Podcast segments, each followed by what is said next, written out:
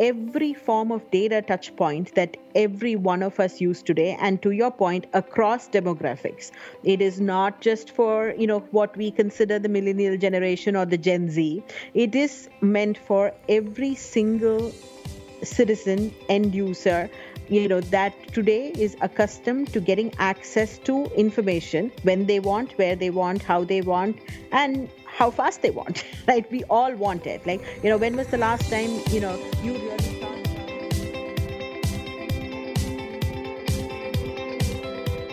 Hi, and welcome to another Conversations with Des. I'm your host, Des Blanchfield. Today, I have the privilege of being joined in the studio by Bindu Sundaresan. Bindu, welcome to the show. How are you? Thank you, Des. I'm good, thank you.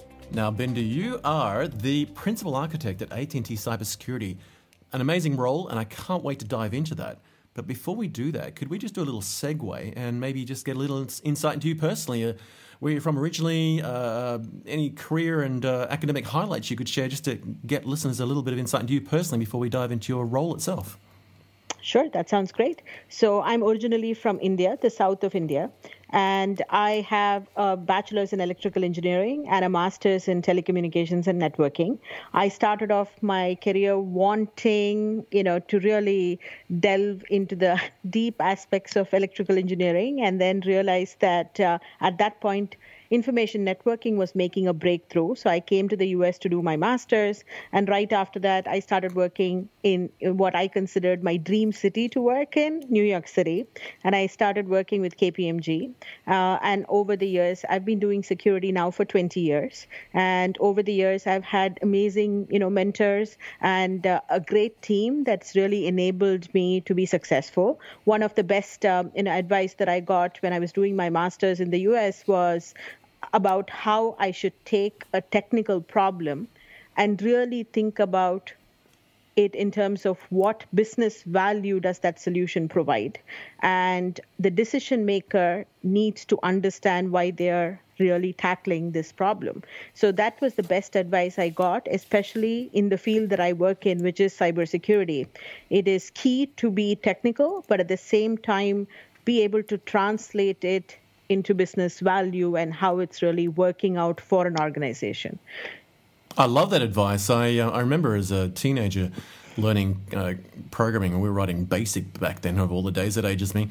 And my maths and physics teacher used to do it and took the computer studies class, taught us about coding, but then one day he got us on the chalkboard back then, no whiteboards, and said, "Don't write the first line of code unless you know the problem you're trying to solve and can explain it in plain language." And I love that advice. It should almost be on the back of business cards that don't solve a technical problem unless you know what business problem it's addressing. An amazing background there. I mean, I love the idea you've got an electrical and engineering background, because that, I think engineers understand the ins and outs of security and all the elements and foundational components that go into networks and routers and switches and servers and where the data flows, more than maybe people who come from a business background and are trying to solve it from a performance point of view, because when people are attacking us, they're not always interested in our cash flow. They're looking for the data, aren't they? Mm-hmm. Yes, and the way cybercrime has evolved, right? So this, like I said, I start, 20 years ago, I would, walk into hacking class in my master's program, and the visual is a script kiddie or somebody in the garage sitting with a hoodie on, and that's trying to really make a point and attack you, right? And today I can truly say that you really do not have to be a skilled programmer to be able to launch an attack on an organization. Today we have the dark web, we have an organized crime industry, and what the good folks, the good security teams have to deal with today is never ending, because the way the threat landscape has changed, you are constantly being attacked. The key is how quickly can you respond to that, right? So cybercrime as an industry, like you pointed out, it's not just about the money. It's about the data to be monetized and sold on the dark web. I was talking to, one of the CIOs a couple of years back that said to me, "Who would come after me?" Right? I am a small, regional hospital, and why would somebody come after me? Like, I'm doing good, right? I'm making sure, patients receive quality care. The point is, you don't get to choose what is valuable or not for somebody that wants it. right? I have had retailers, say that, do we really want to spend money on prevention techniques, let's say, for a denial of service attack?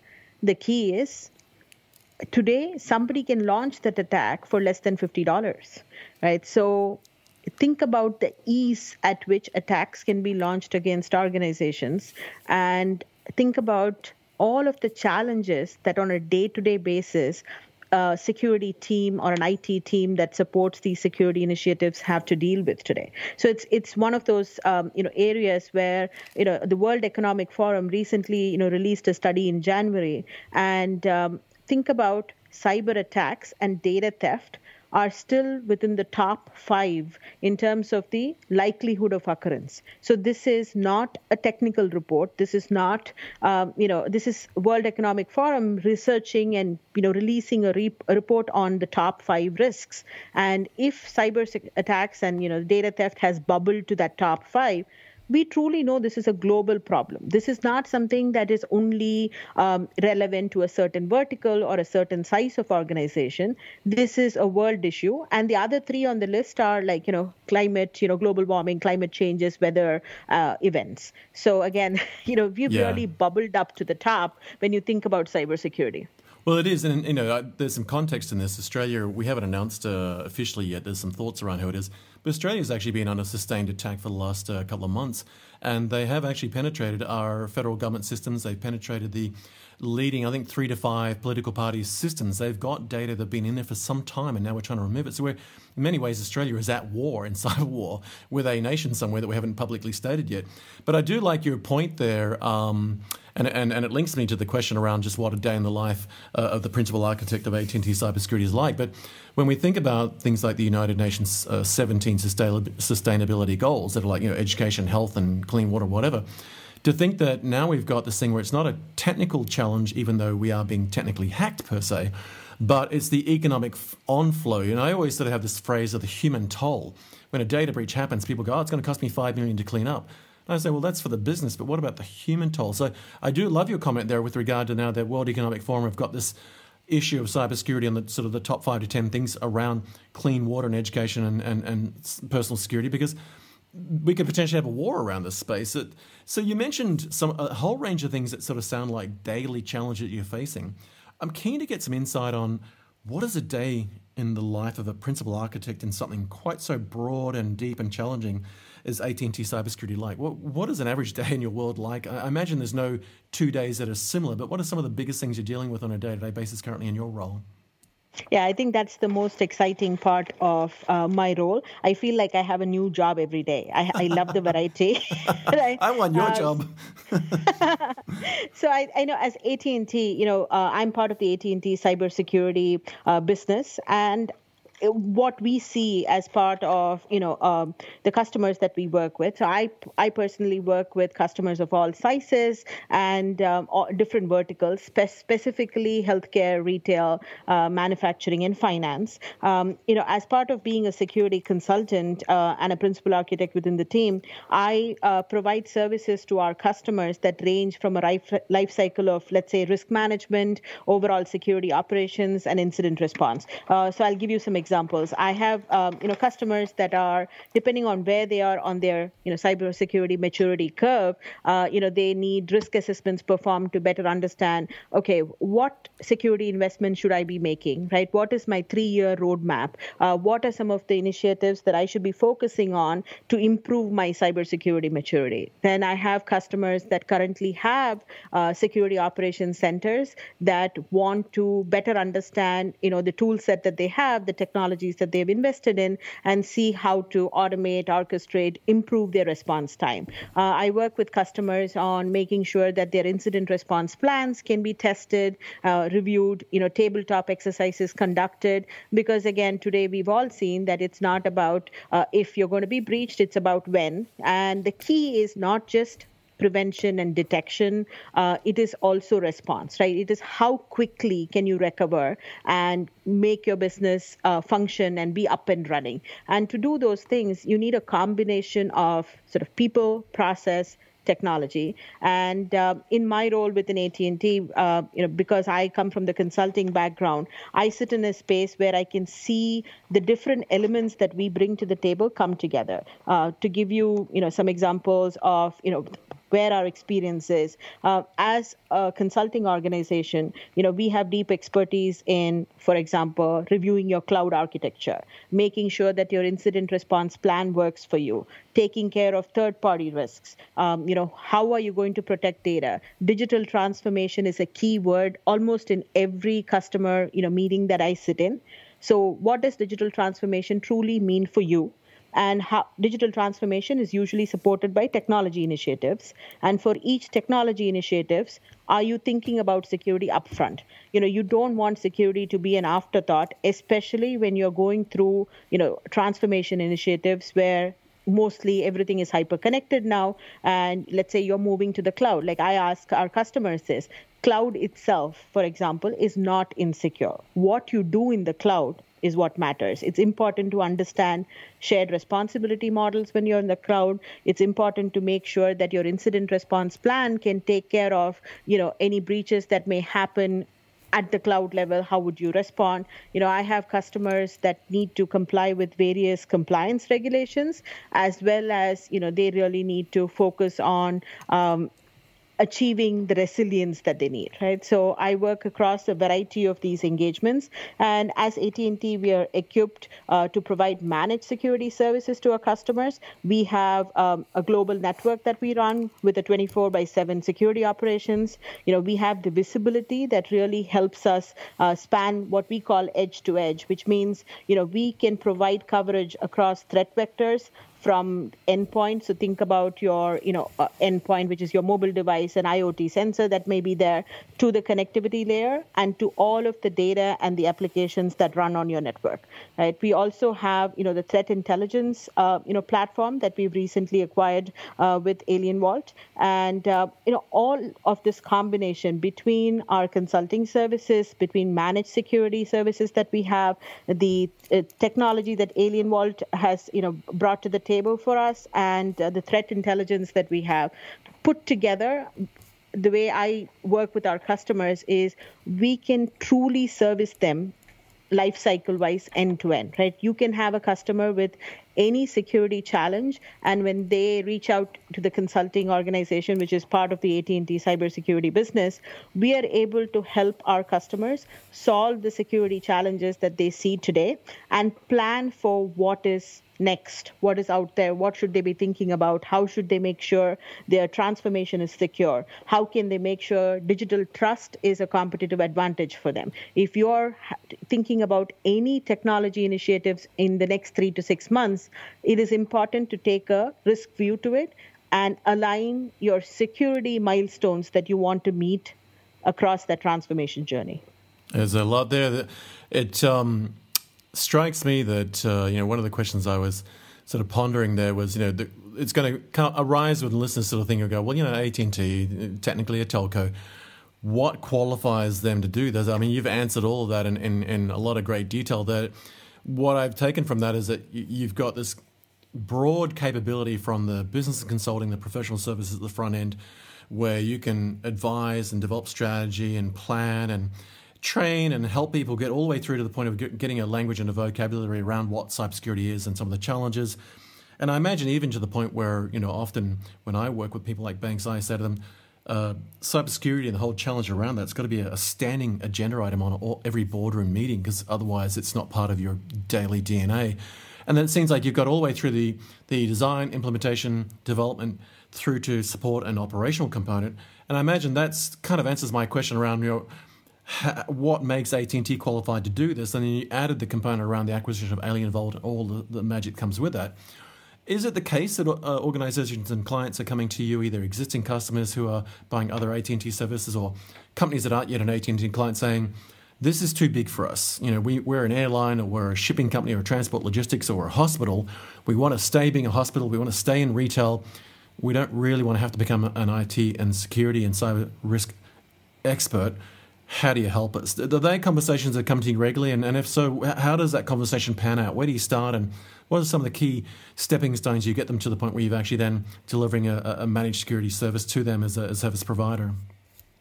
Yeah, that's a great question. So, let's face the reality of it, right? Organizations today do not get hacked because they lack a firewall, or they don't have a particular technology in place, or they don't have an antivirus in place, for example, or any of these other point security technology solutions. The real challenge is to integrate and orchestrate all of the security technologies that you currently have already made investments in, and you need to get the complete visibility that is needed. And then you also have to have enough time and resources and make sure all of these things work together. So let's take the life of a security team, a day in the life of a security team. The critical security functions they have to perform are they have to make sure they're keeping good cybersecurity hygiene within their organization, which means that they have to make sure their users are trained, they have to do vulnerability scanning, patching, they have to research every emerging threat, they have to make sure that their incident response plan is updated, they have to do penetration tests, on an annual basis, and they have to make sure that each time their network infrastructure is changing, they have to keep up with all this. So where the breaches happen is any gap that they have in the visibility, or any of the critical activities that I just mentioned, if you just slip one time, because security is a point-in-time activity, right? So tomorrow morning, if you opened up one firewall rule to let a third party get into your network, your security posture has changed. You have introduced something new in your environment, and you have to constantly keep up. So in AT&T, what we see is when organizations come to us, it's somewhere with a gap in the people, process, or the technology that is part of their security program that they're not able to keep up. And this is the sort of the reason behind all of the modern breaches that are happening. And AT&T is uniquely positioned because we have the scale, and we have the ability to weave all your existing technologies together to make it work for you from a risk perspective. Suppose you had 100 coins to spend. What would you spend it on? Will you spend it on prevention? Will you spend it on detection? Will you spend it on response? The answer depends. Preferably, you want to spend more on detection and response, given the threat landscape now, than just the prevention aspect. So what we, as AT&T, when we work with our customers, think of our core assets, right? We have the consulting portfolio. We have our managed security services. We have a software-defined platform. We have the Alien Labs threat intelligence. And as a cybersecurity organization, we are able to deliver the security needs of any organization without the seams, meaning, those cracks that I was defining earlier, it could be in the people area, the process area, or the technology area. We are able to close those gaps, and we are able to do it at a scale that is hard to beat. So I think when customers come to us, and yes, there's always that perception that, oh, I thought AT&T was just, a telco provider. We definitely have that as our parent brand, but cybersecurity as a business is top of mind for AT&T. Think about our network. Think about us being a large retailer. We are going through the same things that our customers need to protect, so we understand what it takes to run a business that has sensitive data, that has to establish a brand with your customer, that needs that trust established with their consumers. So we are all that, right? So we are able to service our customers because we live and breathe the challenges that they have. It reminds me the anecdote of the little Dutch boy who kept trying to put his finger in holes in the dike to stop his town flooding, eventually ran out of fingers. A couple of the points you made there actually reminded me about a survey I read the other day that's on the AT&T business website. I think it's titled Charting a New Course. And the survey looked at, I forget the exact number, but I think it's something in the order of 250 different senior IT leaders around the world, asking them where they're at with their, things you're talking about, their current position with regard to a risk management strategy, what they're doing around cybersecurity. And the interesting thing I read from it, I think it was the third or fourth page by the time I could sort of get the real meat that I wanted, was that 99% of them had a plan, a strategy, well, a strategy initially and then a supporting plan.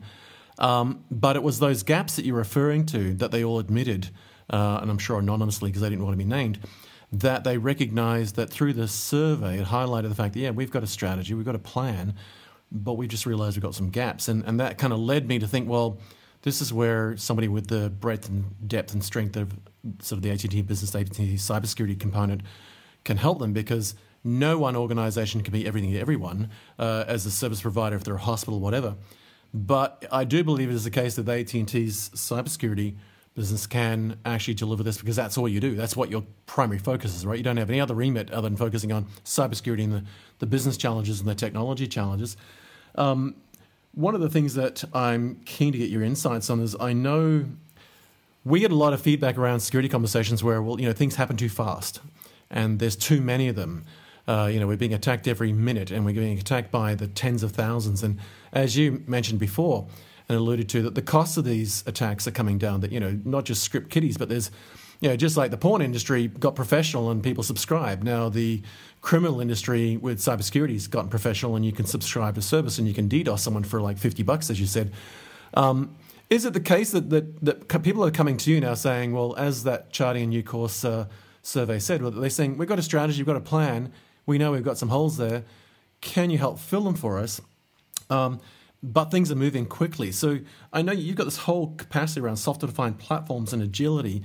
Is it the case you're applying sort of DevOps, sort of, you know, rapid, agile responses to these at scale and at speed that's matching this challenge? Because I don't know that anybody else is positioned to do that as well as AT&T Cybersecurity Business Unit could potentially do at the size and speed that you can respond. Yeah, I think we are uniquely positioned today in the marketplace because we are able to provide what we call the unified security management. It's that approach that combines the people, process, and technology. And the way we do that, you know, if you think about the cybersecurity marketplace today, and you look at organizations, you will find an average of about 75 point solutions that is there within every organization. And those point solutions were put in place because they were meant to defend against an attack vector. I've worked with organizations where you walk in and look at their technologies that they've already invested in, and you start to think about, hey, is this really efficient for you? Did you need a DLP, you know, technology in place where you've not yet configured it? Do you have for, and I ask this question to every organization that I work with, for every tool that you have, what is that underlying process and who is managing it? Because if you think about, it's a complex environment. It's messy, it's complex. You know, you don't want another vendor coming and giving you yet another point solution in an already crowded marketplace. I think as AT&T Cybersecurity, what we do is we bring together best-of-breed technologies from leading vendors. We are able to help you orchestrate and integrate it using our software-defined platform, like you mentioned. So we are able to do it quickly. We are able to do it at scale. We are able to use the threat intelligence that we have from the AT&T Alien Labs. We have our security operations centers that are able to, you know, really help support your organization. I really feel like today, the way organizations are set up and what business goals you have and the need for agility and innovation, unless you're in the field of security, I don't see why you should do all of your security in-house. Today, we have the ability to be able to augment organization security teams. We have the ability to help organizations, you know, move away from the approach of having to shoulder the burden of every security technology that needs to be managed. You know, I work with organizations that, have had this DIY culture, right? So do you really, I understand you want to run your own security operations center. But do you also want to manage your firewall? Do you also want to manage every rule in that firewall? How often do you test your firewall rules? Do you want to conduct your own scanning? Do you want to look at all of the vulnerabilities that those scan results provide? And do you have the bandwidth and the number of resources to go fix it? Are you measuring the security effectiveness of your awareness and training programs? If every organization is doing a great job with their security awareness and training, how are we still seeing so many clicks in terms of phishing attacks? So which means that, you know, back to my point about the people, process, and technology working together for you at a scale and being able to relieve that complexity that you as an organization face. You know, I work with organizations that tell me that, hey, you know, my users are all, you know, trained in terms of security awareness and training. We have, you know, videos that we've shown them. And then you do a social engineering assessment where you craft an email, and you also not just an email phishing, you know, scenario. Let's say you pose as the help desk and you call them. Let's say, you know, you're able to socially engineer credentials out of them. Today, I think, you know, with the amount of data and the social profile that we all have, it's very easy to craft a spear phishing email.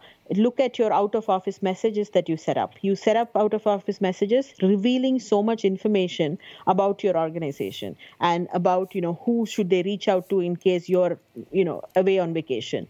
All this data that we now are used to sharing and the data that is available is being manipulated and targeted at your weakest link. Your weakest link can be your third party. Your weakest link can be your own end users. Your weakest link can be these gaps in processes and technologies that you have, right? So I think as a cybersecurity professional, being part of AT&T Cybersecurity Division, I feel like we are unique when we come to the marketplace, where we are not introducing yet another point solution to you. We are cognizant of the fact that you've already made investments, you already have programs running, and we want to be able to use your existing investments and make it work for you and take you to that next step in the maturity curve.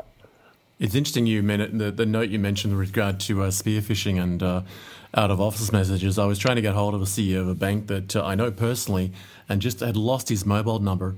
And I knew he was at a conference interstate, so I sent him an email saying, hey, trying to get in touch with you, but I'm really just delete this email because I just want your out-of-office message because I know you've got a mobile phone number in it. I rang him and he's like, how did you get my mobile phone number? I've got a new number. And I said, well, you compose your out of office as if it's only going inside your organization, but your mobile phone number is the first thing in it. And he was shocked. And then, you know, it's that wake up call of, oh, I didn't even think about the actual audience. Now, there's some really big things coming out of both, I guess, you know, the Alien Vault with acquisition and AT&T as a whole, and the impending massive, exciting RSA event coming up. I'm really keen to get your insights on kind of what we're going to be seeing at the RSA Security Conference. And I mean, because there's some really big things happening. I mean, all the things you're talking around with what AT&T Security's business unit is doing, what Alien Vault brings to the table around sort of, you know, as you mentioned, their threat intelligence capability, their labs and research space, their security operations center, their analysts, the machine learning capability they've got for all those actionable insights. A whole range of stuff. And then, you know, the other end of the spectrum, what they're doing around sort of crowdsourced data. And you know, I think the number was like 100,000 plus participants over 140 countries, I remember reading, in that sort of quote-unquote white hat hacker / researcher community feeding insights and information into this data. That in itself is a whole show and a story. But what can we anticipate at RSA from yourself and your team, both from the AT&T cybersecurity piece and I guess what Alien Vault are going to be showing through this whole, you know, event as they're completing the acquisition journey in themselves and becoming part of the AT&T family? Yeah, we are very excited about the RSA event, and there you'll hear about our unique vision in terms of providing security without the seams. You know, you will hear from us about our AT&T cybersecurity division, and to your point, you know, the phenomenal threat intelligence that we have. You know, we have the Open Threat Exchange as well as the AT&T's IP backbone. You know, the Open Threat Exchange is open and free to join threat intelligence community. It's got over 100,000 members. This incredible scale of data that we have with Alien Labs and being able to analyze, let's say, about 370,000 unique pieces of malware samples every day, you know, puts us at, you know, the top in terms of us having the world's largest sensor networks with the backbone that we have with the Open Threat Exchange, coupled with the cybersecurity expertise that we bring to the table across industry verticals and across, you know, different sizes of organization. You know, I would say, to sum it up, I would call us as being able to offer full stack security and to be able to build solutions for our customers that fit their needs, no matter, you know, size, industry, or maturity. I like that. The full stack's something that resonates very well these days. Even in boardrooms, I'm hearing people saying, oh, we have full stack X. And I'm like, oh, okay, that's interesting. That language has made its way to the top of the food chain. I did see an amazing statistic I'd love to get your thoughts on. AT&T's got a massive backbone, as you just outlined, delivering services to a substantial amount of the world population over God knows how many countries. Well, I'm looking forward to seeing what's at RSA. I think there's some exciting things to be seen there, and I can't wait to get there and get a bunch of people like yourself on camera and interview.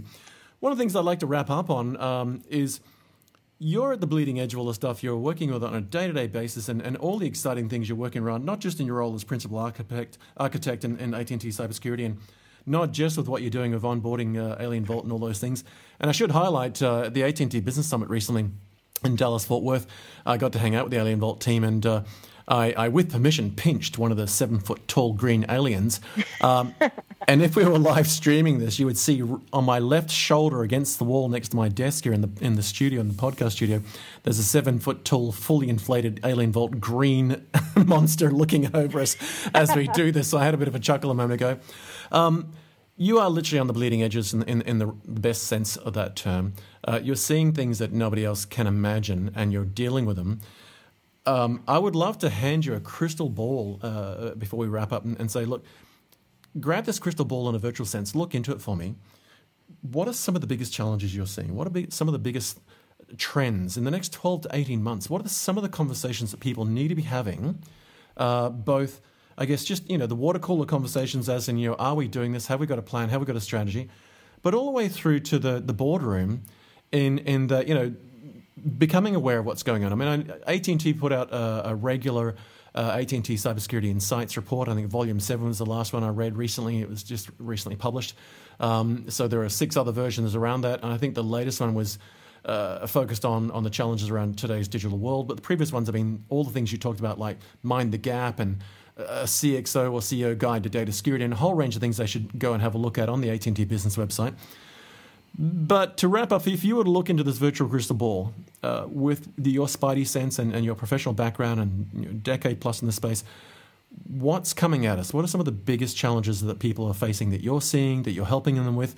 And what should they be pondering going forward to sort of think, well, I need to pick up the phone and speak to Bindu and her team, get AT&T cybersecurity team in here and start talking to us at the business level, all the way through to how we run operationally. I mean, I'd love to get that sort of insight because I think you've got such a unique view of this broad world and challenging world. You can give our listeners something they're not going to get anywhere else. Okay, I'm going to give it a shot. It's not going to be like a 2019 predictions, I'm going to tell you, what I think we will start to hear more of in this landscape. So the first thing that's going to happen is cybercrime as an industry will continue to grow, right? 2021, it's estimated to reach about $6 trillion. That's a lot of money, right? So it's going to be a commoditized industry. It'll keep going further. And this is not about dealing with the problem from a FUD perspective. So it's not about the fear, right? Think about it in terms of risks to your organization. So if what I think will happen is there will be a risk-based security conversation that will happen at the boardroom level, and that will not just focus on IT security risk, but it will focus on operational risks as well. So think about your IT and operational technology, which is your OT assets, coming together and how they will be leveraged from an attacker's view and what impact that would cost to your organization. And if I were, with that crystal ball, I would say risk and resilience will become a much more common term within organizations and something that they'll drive towards versus IT security spending and IT security metrics. That's one. I would say the other area we are going to see a lot more of is truly the relevance of cloud security and implementations of security in the cloud. And, most of the breaches that we will see in this space will be because of misconfigurations. One of the key challenges that folks think about, the cloud, the ease of deployment shouldn't really translate into insecure configurations. So you still need to think about what data you're putting in the cloud, what is the visibility to that data, will you know if that data is breached, who checked your cloud security architecture, make sure that compliance and security are not equal as well, right? So that is a theme that, we have to move beyond compliance. I still work with many organizations where compliance is probably their only or primary driver. I think we will, this year might be the way where we would start to see that change, in the sense compliance is still something that is mandatory and they'll do it, but we have to make sure that compliance should be the byproduct of security and not the other way around. The other area we're going to start to see a lot of focus on, I think, is privacy. Yes, GDPR brought about a whole new, enforcement and, making sure that it got the right relevance. But I feel like the cybersecurity risk and privacy will come together this year, and we are going to see a true concerted effort to make sure that all of these are thought about before folks jump and make that next technology investment. Wow, that's some amazing insights. One last question for you. I remember seeing you talking late last year around this whole challenge of Gen V attacks, and we've talked a lot about traditional enterprise challenges, hospitals, banks, etc. There's also, you mentioned some of the challenges around phishing attacks and some of the things that people at senior roles or wherever it might be need to be thinking about, and that whole threat position and posture and all those various attack vectors. I'd love to wrap up with your thoughts around what organisations need to be thinking about with regard to their future view with this whole idea of Generation Virtual, in that I think there's a lot of misconception that Gen V is kids, and yet I can't remember the last time I met with somebody for a coffee, lunch, dinner, and meeting that didn't have a smartphone and didn't reach out for a laptop to do calendaring. So in many ways, I think we sort of think about Gen V or Generation Virtual as sort of the next thing for millennials and Gen Zs and everyone being, virtual and social media and data. But I have a position view that everybody's Gen V now. I mean, I'm 51 and I'm Gen V. Everything I do is digital. I do internet banking. I actually don't remember which branch I set up my account with. So I would have to ring my bank to say, if I need to sign a contract, where do I go to? It was that long ago. It's all ATMs around the world, not even my bank's ATMs. I'm keen to get your insights, just as a final question, around this whole thing around Gen V and just how, I guess what your view is on that and how broad that is. As a wrap-up, because I think this is something that people forget, that it's not just kids. It's not just the next generation. It's like here today, you and me, and every day we go to work or every day we have an action in and out of the firewall.